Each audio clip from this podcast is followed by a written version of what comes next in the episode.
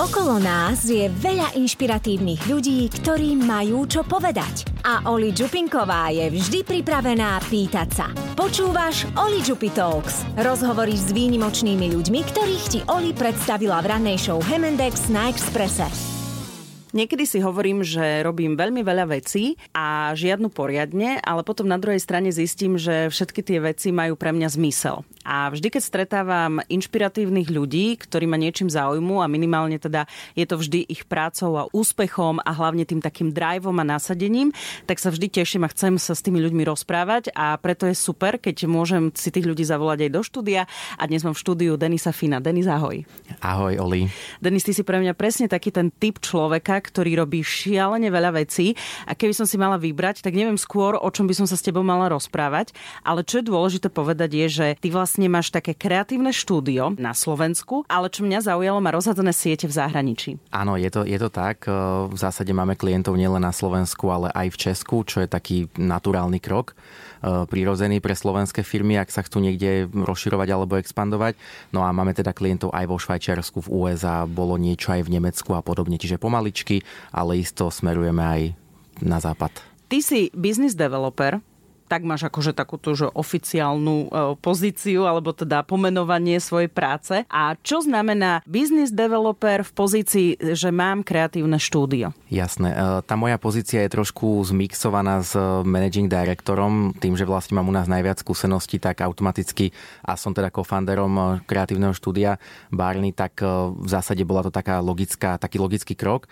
No ale teraz sa mi tá úloha viac mení smerom k tomu business development, alebo bizdevu, ako to teda v skratke voláme vo fachu. Bizdevu? Bizdev, hej. B-I-Z-D-E-V. Hej, normálne takto po slovensky, je to rýchlejšie, kratšie. A v zásade, čo sa týka rozvoja toho biznisu, je to veľmi dôležitá pozícia alebo úloha, keďže my to tak skrátke hovoríme u nás, že ja vlastne nosím do práce alebo k nám do firmy to, o čo sa potom ďalej moji kolegovia starajú a obhospodarujú a utužujú aj ten vzťah s klientom, aj teda jeho značku, kvalitu, tú komunikáciu a podobne. Čiže ja vlastne do nejakého štádia iba som prítomný pri vlastne onboardingu toho klienta, niekedy viac, ak je to povedzme niekto z mojich osobných známych alebo priateľov, niekedy ak ten človek nepochádza z môjho blízkeho okolia, závisí to možno aj od toho konkrétneho industry alebo segmentu, z ktorého je. Podľa toho je ten môj involvement do celého procesu zadefinovaný. No a ja väčšinou sa potom vzdialujem, keď už ten klient je onboardnutý, tak ja potom idem ako keby ďalej na ten bizdev a komunikujem s ďalšími klientmi potenciálnymi. Pardon za toľko anglických výrazov.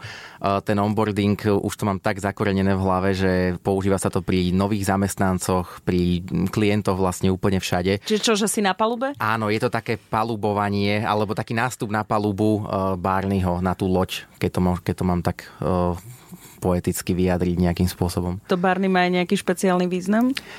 Barney nemá špeciálny význam, ale v zásade, keď sme ho tvorili pred cca 4,5 rokmi ako značku, keď vznikala, tak bola to kombinácia rôznych faktorov. Trvalo to asi 2-3 týždne, kým tento názov sa mi v hlave vyrojil. Je to teda moja práca. No a samozrejme inšpirovali ma k tomu nejako aj vtedajší kolegovia, alebo teda hlavne naša co-founderka Simona. A bol to taký ako keby súhrn faktorov, že voľná doména, zároveň Barneyho mnoho ľudí pozná aj vďaka seriálu Hymim, alebo teda How I Made Your Mother. Ja poznám Barneyho z Flintstoneovcov. Aj to je ďalší. A väčšinou budú takí good guys, akože príjemní ľudia, hej, že možno práve Fred Flintstone a jeho partička, tak tam to bolo trošku o inom tom právekom. Ďakujem za pripomenutie, musím si to pozrieť niekedy, lebo je to moje detstvo. A nemáš za čo, to máš v rámci tohto kreatívneho tvojho štúdia. Môžem byť v tíme. Kľudne, kedykoľvek na onboarding si vítaná. A vlastne teda páčil sa nám vibe toho mena, toho názvu, hej, že naozaj v tej reklame, alebo teda ja by som to už ani nenazýval úplne, že reklamou, lebo my robíme, že komunikáciu cez vhodne a umne navrhnutú stratégiu a dizajn a obsah samozrejme a je veľmi dôležitý práve taký ten optimistický príjemný vibe a to má práve meno Barney v sebe. S tým, že sme vedeli od začiatku, že máme aj medzinárodné ambície, tak ten názov nemohol proste byť veľmi slovenský, lebo mohol, ale neznelo by nám to tak dobre v zahraničí. No a keď povie niekto, že má kreatívne štúdio, teda naháňaš tých klientov, alebo teda privedieš firmu, hej, čiže aby som si to lepšie predstavila. Ja mám nejakú firmu, ktorá niečo vyrába, mám produkty, ktoré predávam, ale potrebovala by som zlepšiť možno práve tú komunikačnú časť svojej firmy, aby sa o mne dozvedelo viac ľudí, hej, aby som mala správnu firemnú komunikáciu nastavenú aj k smerom von, možno aj smerom dnu, ale akože v rámci firmy. A vy prídete, rozoberiete si tú firmu trošku, pozriete sa, že čo robí, aké má ďalšie ambície a tak ďalej a vy vlastne nastavíte podľa toho všetky tie veci, tak? Áno, presne, ten cieľ je veľmi dôležitý, alebo to smerovanie lomeno cieľ, pretože v dnešnej dobe, alebo teda my neuznávame úplne ten prístup ku komunikácii, že napríklad oslovíš nás s požiadavkou alebo so žiadosťou o správu sociálnych sietí, hej, že to je vlastne jeden z kanálov, ale my potrebujeme väčšinou vedieť ten cieľ, lomeno nejaké smerovanie a podľa toho nastavíme a odporúčime samozrejme v súčinnosti s klientom tú konkrétnu stratégiu, že ktorými kanálmi, kedy, kde, ako, akými aktivitami a podobne. Čiže ono to je naozaj skôr taká plošná spolupráca. Spomenula si aj smerom dovnútra do firmy, to je ďalšia veľmi dôležitá vec, hlavne teda vo väčších firmách, lebo v tých malých naozaj, keď má firma 5-10 ľudí, zamestnancov, tak vedia sa hneď stretnúť niekde na káve priamo vo firme alebo pri stolíku a povedať si čo a ako. V tých väčších firmách to môže byť trošku už problém, čiže venujeme sa dosť intenzívne aj internej komunikácii, keďže tá patrí do toho mixu komunikačného úplne rovnako ako externá komunikácia. Čiže takto by som to videl z pohľadu tých našich procesov. Teraz, keď sa nad tým zamyslím, čo si povedal, tak mne to vlastne vychádza, že robia možno niektoré firmy chybu práve v tom, že si myslia, že jediné, čo ich môže zachrániť, je správa sociálnych sietí a pritom to nie je úplne o tom. Presne ako hovoríš, nie je to o tom, je to o nastavení celkového toho smerovania značky. Čiže keď ten founder alebo tá firma nemá povedzme nejaký marketingový tím svoj rozvitý alebo jedného aspoň človeka, ktorý sa v tom vyzná, tak niekedy majú taký, v angličtine sa to hovorí bias, že sú ako keby, majú také tunelové videnie, hej, že niektoré veci nevidia, myslia si, že vedia, mám super produkt, to sa predá aj samé. Áno, v niektorých prípadoch, keď ide o nejaké ultra inovatívne záležitosti, že ste naozaj jediní na svete a podobne, nemáte konkurenciu, tak tá komunikácia je taká, že môže byť, nemusí.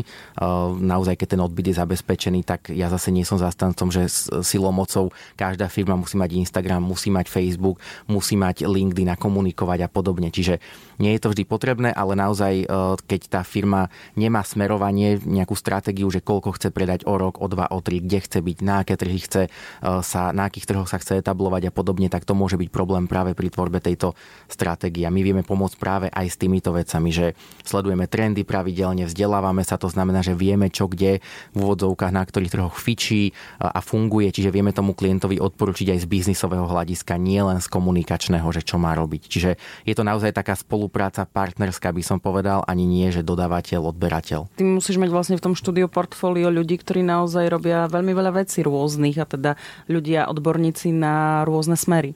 Áno, niekedy až nie sú úplne nadšení, lebo nás je teraz cca 15, aj s part-timeistami máme okolo 11 ľudí vo full-timeovom core týme, čiže dá sa povedať, že každú agentúrnu takú tradičnú pozíciu, ako je povedzme art director alebo copywriter a podobne, máme pokrytú.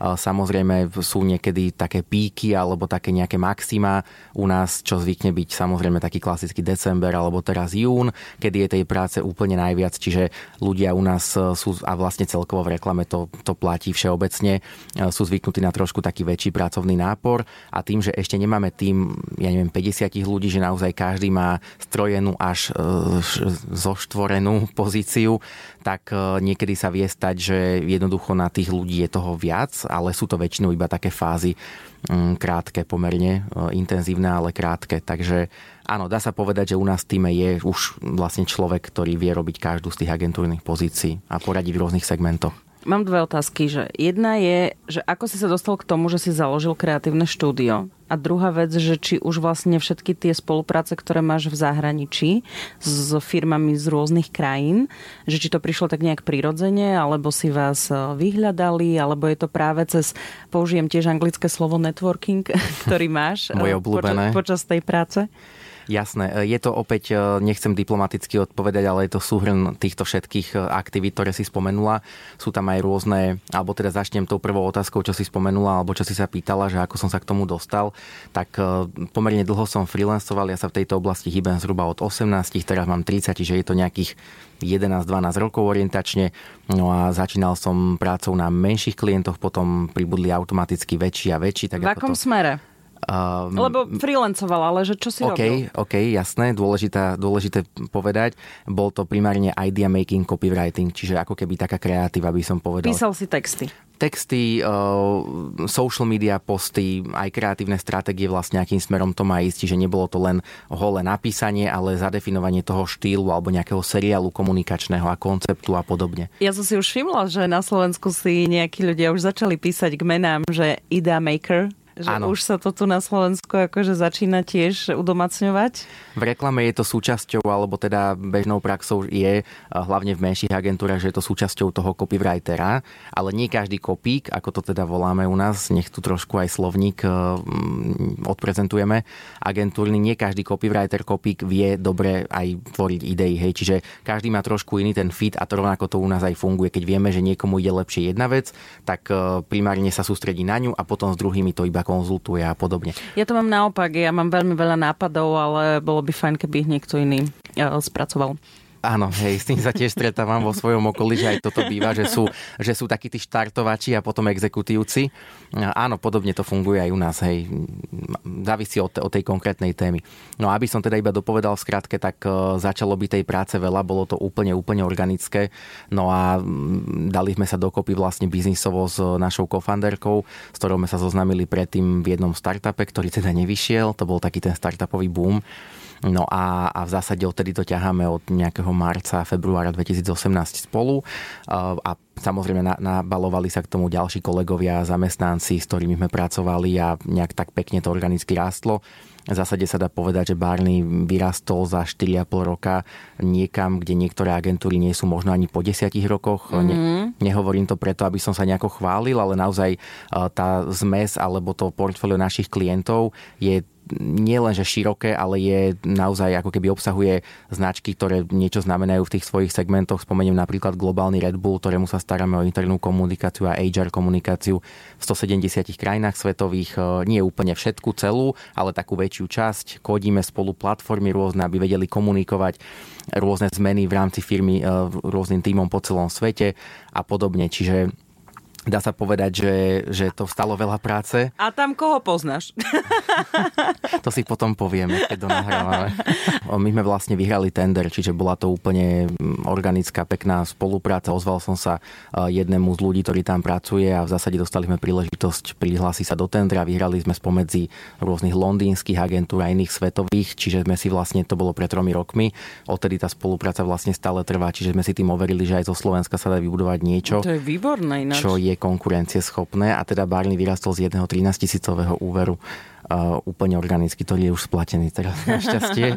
Podarilo sa konečne. Aj po 2 rokoch pandémie. Nás to, zaklopem si teraz, veľmi nejako extra neovplyvnilo. Samozrejme ovplyvnilo to meetingy a cestovania podobne tak ako u každého, ale práve tá komunikácia našim klientom bola Slovenska v tej dobe, keď sa začínala koronakríza a tam bola naozaj, že 24/7 nepretržitá komunikácia. Mali sme vlastne taký aj brief od klienta, že teraz musíte byť v dispozícii, no a prakticky sme, nie že nespali, ale boli sme v takej pohotovosti stále, kedykoľvek sa komunikácia robila o 8 večer, aby sme teda riešili rôzne veci, ktoré práve ozneli na tlačovke niekde na ministerstve zdravotníctva, lebo všetko sa menilo zo dňa na deň. Chodili sme točiť videjka na telefónoch do predajní, keďže všetky produkčné týmy boli paralizované, buď mal niekto COVID, alebo proste nefungovali z rôznych dôvodov, čiže bolo to challenging, ale vládli sme, no. Ty si okrem toho, že si začal vlastne budovať svoju vlastnú firmu po všetkých tých takých freelancerských projektoch a tak ďalej, že sa to rozhodol, tak keď ste budovali firmu a bola tá pandémia, na čo som už aj nadvezovala, tak Ty si bola jedným z tých, ktorý sa pričinil v rámci našej spoločnosti k tomu, aby sme sa dali zaočkovať proti covidu, keď začínala tá, respektíve mala začínať už tá kampaň. A volalo sa to, že zaočkujem sa, bolo to s takým hashtagom. Áno. Povedz mi nejaké to pozadie toho, že prečo si sa rozhodol práve akože aj takýmto spôsobom, lebo vzniklo veľmi veľa iniciatív v tom čase, kedy veľmi veľa iniciatív suplovalo ako keby ten štát. Ale viem aj o iných iniciatívach, ktoré boli také, že to vyšlo vlastne prirodzene z tých ľudí, že sa spojili, my dokážeme toto, poďme tomu pomôcť. Tak ako to bolo v tom tvojom prípade? Opäť, ako som už spomínal niekoľkokrát, tak aj toto vzniklo veľmi organicky. Ja som totižto človek, čo hlavne sa vyživuje so svojou hlavou, nepatrím teda úplne k milovníkom fyzickej námahy, ale skôr takej tej mentálnej, čiže preto aj robím veľa vecí, na všetko sa snažím vyskladať potom vhodný tím, aby sme všetko zvládli a mám tých myšlienok veľa. Práve toto bol taký push, že dlhodobo bojuje komunikačná sféra práve s hoaxami, s rôznymi nepravdivými konšpiráciami a podobne. Čiže mne to zrazu tak skrslo v hlave, že by som veľmi rád prispel svojou troškou k tomu, aby sa podporilo očkovanie na Slovensku. Bolo to teda v koncom 2020, niekedy pred Vianocami tesne už v decembri. No a spojil som sa vlastne s kamarátkou s Luckou Paškovou, ona bola vlastne hlavná iniciátorka, alebo jedna z hlavných iniciatoriek, kto pomôže Slovensku. Takej teda kampane, ktorá bola ešte viditeľnejšia, celoslovenská. No a dlho sme brainstormovali, že ako to uchopíme. Ja som mal nejakú myšlienku, ona tiež spomínala mi, že tiež mala nejakú takú obdobnú ako ja. Takže sme si vlastne povedali, že na čo bude si každý robiť svoje, keď vieme si to pekne spojiť. Takže takto organicky sme sa dostali vlastne k celému týmu z Kto pomôže Slovensku, čo boli rôzni podnikatelia a známe firmy slovenské, aj štátna správa, rôzni proste ľudia. Čiže dali sme dokopy rôzne známe ďalšie mená, ako Zuzku Suchovú na fundraising, Šimona Šicka, Ľudsku Šickovú a podobne. Samozrejme, keby som tu mal všetky mená vymenovať, tak by sme tu boli do zajtra. Čiže každému patrí jedno veľké ďakujem. No ale spojili sme sa, my v Barney sme prispeli vlastne tým, že sme to celé zastrešili ako keby strategicky. Dali sme design webu, nakodili sme celý web, celú tú platformu, odvodili sme kopec kontentu, potom sme sa spojili vlastne ešte aj s jednou PR agentúrou, so Sisejmom, s Miškou Benedigovou, ktorá bola tiež integrálnou súčasťou týmu komunikačného. Oni vytvárali obsah zameraný skôr na firmy, ako teda to očkovanie podchytiť vo firmách, či už rôznymi letákmi, alebo proste ľudia nevedeli, čo majú robiť, ako to majú podchytiť. Niekde je odporca, niekde je podporovateľ. Takže to bola jedna časť a my sme sa sústredili na tú general public, alebo teda na tú širokú verejnosť, ktorá tiež potrebovala vedieť čerstvé informácie. Čiže ten flow bol veľmi... Tam sa všetko riešilo tak zahorúca, že sme mali WhatsAppovú skupinu, ktorá síce dodnes vedie existuje na rôzne účely a tam sme si rýchlo písali, teraz hen taká novinka, zavezme to von, poďme toto robiť, stretníme sa tam. Čiže takto sme to celé vlastne organicky dali dokopy a napokon nie úplne rád to hovorím, lebo nešlo tam o nejaké predbiehanie sa, ale nakoniec to vystrelilo tak, že to bola prvá očkovacia kampaň na Slovensku, ktorá o nejaké 2 týždne predbehla vlastne tú štátnu, oficiálnu, ktorá podľa mnohých bola teda sklamaním. Ale nie sme tu preto, aby sme to nejako porovnávali, akurát teda, že dá sa na tom pekne ukázať, že keď sa chce aj tá súkromná sféra mobilizovať, tak to vie ísť. Každý prispieje tou svojou troškou. Áno, skôr by som ja to komentovala tak, že aj tá pandémia celá ukázala, ako sa vedia ľudia zmobilizovať a ukázalo sa, že keď treba, tak vieme všetci zareagovať hneď a všetko, čo treba urobiť. A máme na Slovensku veľmi šikovných a kvalitných ľudí. Nie je to len o tom, že sú všetci v zahraničí, ale na Slovensku naozaj veci vedia fungovať, len to treba dobre asi zmanažovať. Tak, presne. A tak by som to asi uzavrela. Lebo toto nie je ako, že robím to pre biznis. Toto je taká vec, že robím to preto, lebo mi na tejto spoločnosti záleží. Áno, aj tak rád hovorím, že ak sme zachránili život možno čo i len jednému človeku, ktorý teda sa dal zaočkovať a možno by inak dostal COVID a nedaj Bože umrel, tak aj vďaka tejto našej kampani je možné, že minimálne jeden ten život sme zachránili a už aj kvôli tomu to stálo. Takže ako hovoríš, úplne súhlasím. Denis, koľko ty máš rokov?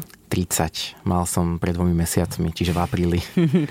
30 rokov, založené kreatívne štúdio, kopec skúseností, veľa skvelých vecí a rozmýšľam nad tým, vždy sa teda zamýšľam nad tým a že ja teda musím povedať, že ja som mala trošku také šťastie, si myslím, že ja som veľmi rýchlo vedela, že čo chcem robiť a nejak sa to so mnou vezie, ale ja sama vidím, že kopec mojich kamarátov alebo ľudí, ktorých niekedy stretávam, stále nevedia, že čo chcú robiť, alebo majú problém začať, alebo aj po tej vysokej škole sa zvykli ťažšie uplatniť, alebo im to trošku dlho trvalo. Niekedy riešime, že v čom je problém. Či je problém lenivosť, alebo je problém nejaká štartovacia plocha, alebo možno, že či len nevedia, že čo, alebo nemajú šťastie na ľudí, ktorí by ich možno motivovali, alebo ukázali im nejaký možno smer, že čo by mohli robiť, aj keď teda už vyštudovali vysokú školu. Ty si to mal ako? Ty si vedel hneď, že čo chceš robiť? Ja som mal odjak živá veľká ambície, alebo teda vysoké ambície, čiže ja som skôr mal taký nedefinovaný plán, že áno, rád by som robil veľké veci, ktoré majú pozitívny impact, alebo dopad,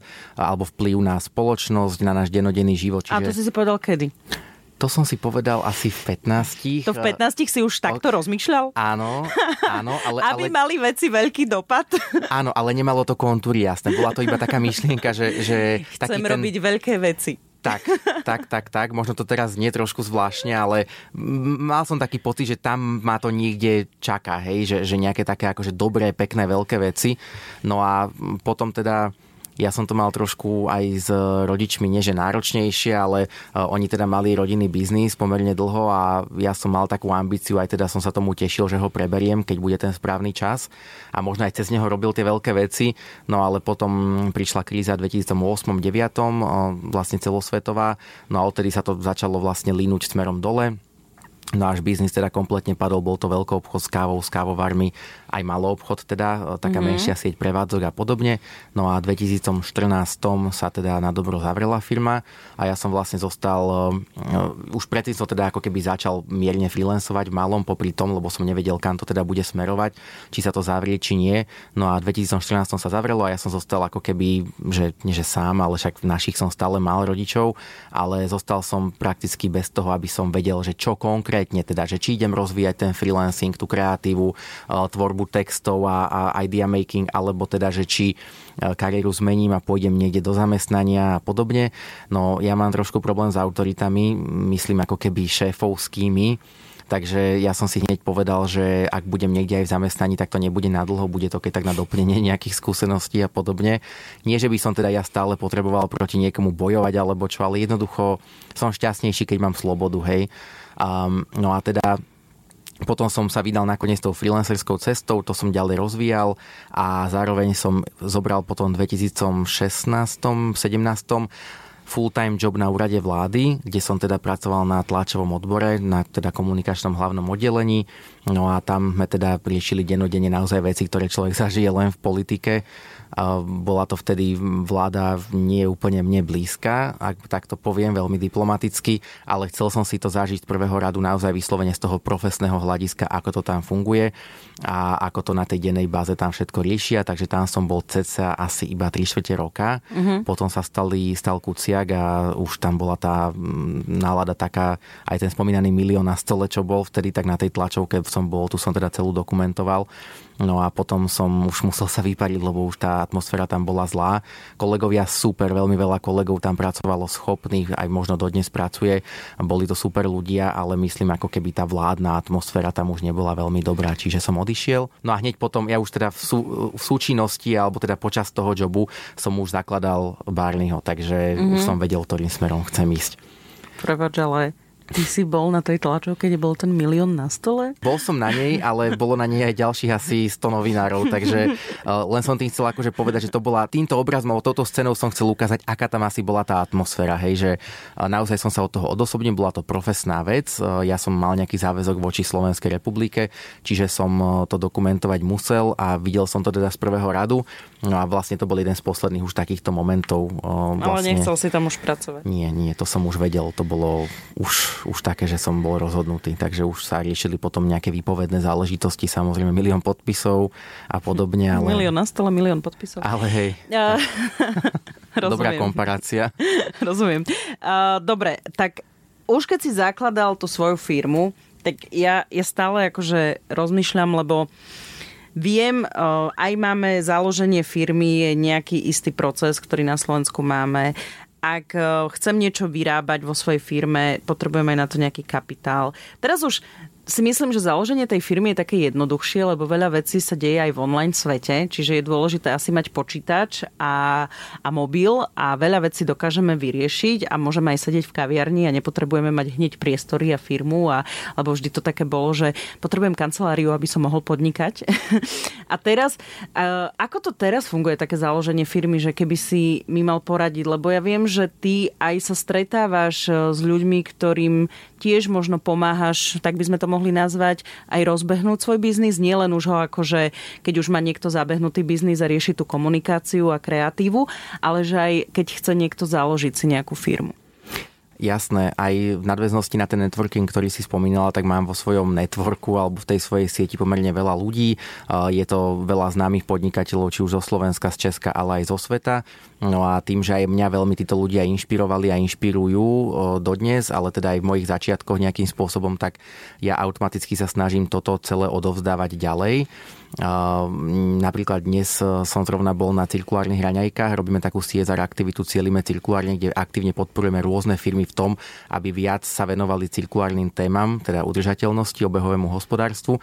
No a s tým súvisí aj to, že aj vďaka takýmto aktivitám sa stretávam s rôznymi aj mladšími ľuďmi, ale môžu to byť aj ľudia, ktorí majú 30-40 rokov, že vôbec nepatria do starého železa, že podnikať musíme začať v 18 a teda akože pýtajú sa ma na rôzne veci, kam smerovať alebo podľa čoho sa rozhodnúť, lebo dnešný svet má takú nevýhodu, že ponúka toľko možností a človek často má takú výberovú paralýzu, že veľa škôl, zahraničie, Slovensko, veľa typov biznisu, do čoho vlastne venovať tú energiu a veľa vecí je riskantných, hej, čiže nevedia sa rozhodnúť, tak im sa snažím dávať také vstupy, hej, na základe čoho, aby skúšali počúvať tú intuíciu, lebo tá mne napríklad veľmi pomáha v živote.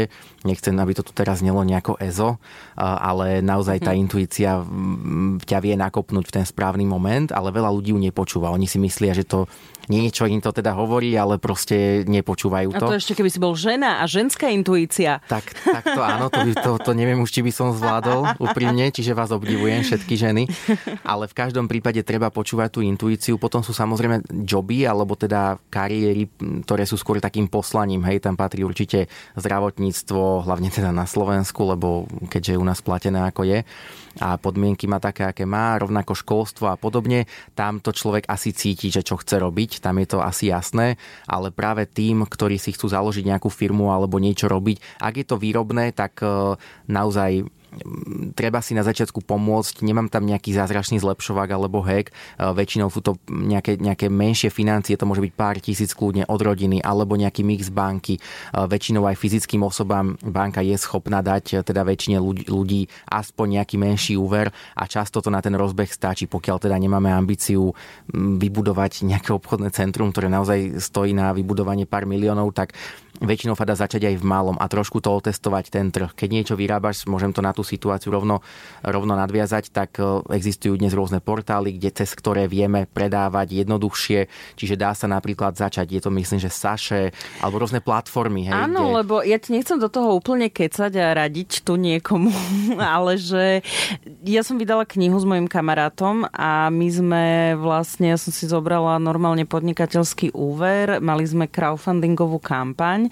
Intuícia naša hovorila, že bude to úspešný projekt, takže sme si verili a tiež sa nám akože podarilo to vyplatiť aj všetko a ten crowdfunding nám napríklad veľmi pomohol na vydanie. Čiže je to aj trošku, ja keby som mala za seba povedať, aj keď sa nikto nepýta, že aj trošku tá odvaha a vystúpenie asi z toho komfortu, nie? Že keď chceš aj niečo robiť, tak musíš tomu aj trošku veriť, prečo to chceš robiť. Áno, presne tak a človek sa často ešte aj bojí názorov ostatných. To znamená, že povedzme má nejaký námed na knihu a podobne, dokonca ju môže mať už aj napísanú, ale on ju ani neodošle do toho vydavateľstva, alebo už ani nedaj Bože nejde cez crowdfunding, lebo si povie, čo keď na Facebooku budú teraz všetci hejtovať a písať, že čo je to za knihu a jak si toto mohla vôbec napísať a podobne. Čiže nechám byť sa za to, čo robíme, robiť to najlepšie, ako vieme a hlavne, čo akože hovorím veľa ľuďom, syndrom, tak zahodiť akýkoľvek imposter syndrom, to znamená syndrom toho, že musí mať všetko najlepšie a dokonalé.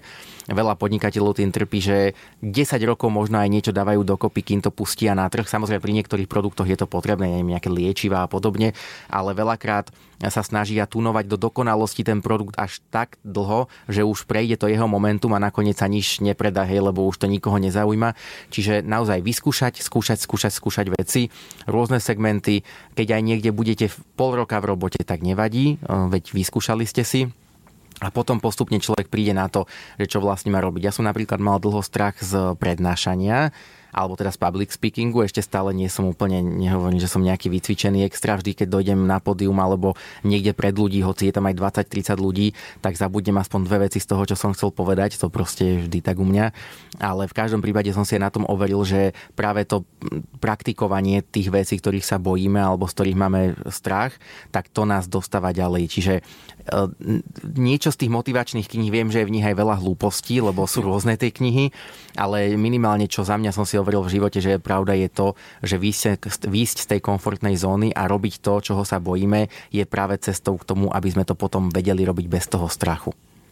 Čiže mať tú odvahu, výjsť z komfortnej zóny, nebať sa, peniaze na rozbeh, využiť možno práve crowdfunding, možno nejakú rodinu, možno založiť biznis kamarátom. Tamto je už možno také o dôvere viac, aby som to len zhrnula. A ešte čo sme zabudli? Toto sú také štyri. A skúšať. Naozaj ísť po hlave do niečoho. Asi nestane sa nikto po hlave lekárom zo dňa na deň, čiže preto som povedal, že tam ide o to poslanie skôr. Nikto by sme nechceli, aby nás operoval človek, čo má jeden deň skúseností. Tak keď sa bavíme, ty máš kreatívne štúdio a keď sa bavíme práve o kreatíve, tak je to naozaj o tom skúšaní a keď ten nápad zaujíma ľudí, tak to sa potom tie ponuky už hrnú, lebo keď niekto uvidí, že tento tvoj nápad funguje, tak začne mať o teba väčší a väčší záujem. Áno, presne tak. A čo je ešte dôležitá vec, ja ju mám z jednej knihy, teraz si nespomeniem na názov, som teda okrem toho, inak okrem tých 5 rád, čo si spomínala, čo sme zhrnuli, tak ešte aj veľa čítať, lebo ja som čítal naozaj od malička veľa. Ja som začal socializovať sa, chodiť von asi až niekedy v 14 a dovtedy som len čítal.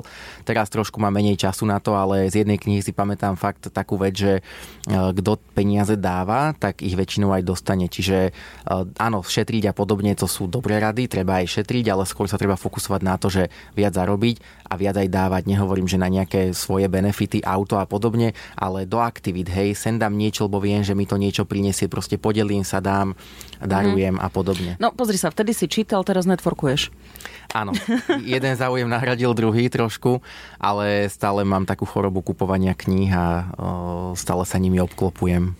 Denis, posledná vec, popri tých všetkých radách a celom tom zhrnutí toho, čo robíš a čomu sa venuješ, je, že jedna vec je, že ty máš vlastne, to už sme aj spomínali, ale ešte sa chcem k tomu vrátiť, že nielen to kreatívne štúdio na Slovensku, ale ty vlastne máš aktivity aj priamo, že v New Yorku a viem, že sa aj chystáš do Ameriky, aby si to tam proste trošku viac rozbehal. Toto je už ale taký to, čo si spomínal, že rozmýšľaš vo veľkom, že teda chceš robiť veľké veci a teraz mi povedz, že tu radíš ľuďom, ako možno uspieť na Slovensku, ako si nájsť možno ten svoj dream job a ako na ňom pracovať, ale že teraz, že idem do New Yorku a že ako? Dobrá otázka, samozrejme treba mať nejaký high level plán alebo taký, povedzme, odrážkový plán, že čo teda by sme tým chceli dosiahnuť alebo čo človek tým chce dosiahnuť, ale na veľa vecí sa nedá pripraviť jednoducho, hej, že tam som sa naučil vyslovene to neriešiť vopred, ja teda patrím k ľuďom, ktorí majú takú prirodzenú úzkosť od malička teda, ale to je práve to dobré, ma to donúti zastaviť, na chvíľku sa zamyslieť nad tým, čo sa vlastne ide diať, ale naučil som sa trošku to aj, alebo využívať to vo svoj prospech tú úzkosť, hej, že nie je to len taký ako keby strach, ale je to ako keby taká prírodzená obrana organizmu pred tým, že čo sa ide diať, ako sa pripraviť na tie situácie. No ale na niektoré sa proste nedá. Tam treba mať taký mindset alebo taký pohľad na to, že let's see what happens, akože uvidíme, čo bude. A takisto aj do toho idem tam, hej, že mám samozrejme pripravené nejaké veci, viem, čo idem robiť v zásade ako keby tak strategicky, ale také dennodenné aktivity niektoré neviem predvídať. Čiže... No dobre, ale tak v New Yorku už máš nejaký tým ľudí, ktorí ktorí sú Slováci v New Yorku, alebo už máš nejakú sieť medzinárodných známych z rôznych krajín, ktorí žijú v New Yorku, ale už tam máš klientov, už vieš, čo ideš akože robiť? Mám základňu niekoľkých kamarátov, pomerne veľa aj známych kamarátov vlastne v New Yorku a v okolí, čiže áno, mám to trošku jednoduchšie v tom, že mám sa tam vždy na koho obrátiť. Nie je to pre mňa už úplne cudzie mesto, ale bolo v 2019, keď som sa zrazu ocitol s pitchom, alebo teda s predstavením takým vlastne týkajúcim sa agentúry, alebo to teda štúdia. To úplne najlepšie. Barney, ten pitch. Pitch, samozrejme nie. Ja rozumiem. Ale dostal som teda možnosť predstaviť nás pred asi 80 ľuďmi v angličtine, samozrejme v New Yorku 2019, čo bolo pre mňa ako pre vtedajšieho ešte nie úplne public speakera pomerne náročné. Zvládol som to ledva, nič si z toho nepamätám, z toho zážitku. No a vtedy to bolo ešte náročnejšie. Teraz je to niečo jednoduchšie. Mali sme tam donedávna teda maličký office priamo na Wall Streete, s tým, že sme mali v New Yorku aj našu country manažerku, ktorá ale teraz z rodinných dôvodov musela odísť na pár mesiacov domov do Austrálie, odkiaľ teda pochádza. No a teraz máme tam teda stále dve prebiehajúce zákazky, nie je to nič obrovské, sú to menšie veci, rádovo týkajúce sa nejakej základnej propagácie a webov. Ale teda ja tam mám ísť práve v septembri na to, aby som to trošku boostol s tým, že základný tím, alebo teda naša headquarter, naša základňa je priamo v Bratislave, odkiaľ teda plánujeme aj ďalej pracovať pre klientov z New Yorku, akurát, že mať tam teda spojku, ktorá nám vyrovná nejaké kultúrne rozdiely v kreatívach a podobne. No okrem toho mám pripravené aj ďalšie aktivity, ktorým sa priamo v New Yorku chcem venovať, ale to až potom na budúce, až keď už budú spustené niekedy. Veľmi rada si to vypočujem. Denis, ďakujem ti veľmi pekne za rozhovor. Držím palce, prajem veľa nápadov, veľa kreatívnych nápadov, nielen na Slovensku, ale aj v New Yorku a možno v iných teda krajinách a mestách. Ďakujem veľmi pekne tiež za rozhovor aj za príležitosť tu byť. Veľmi si to vážim. Chceš viac inšpirácie? Žiadny problém. Klikni na podmaz.sk alebo otvor svoju podcastovú aplikáciu a vypočuj si ďalší rozhovor presne podľa svojho gusta. Toto nie sú iba rozhovory. Toto sú Oli Džupi Talks.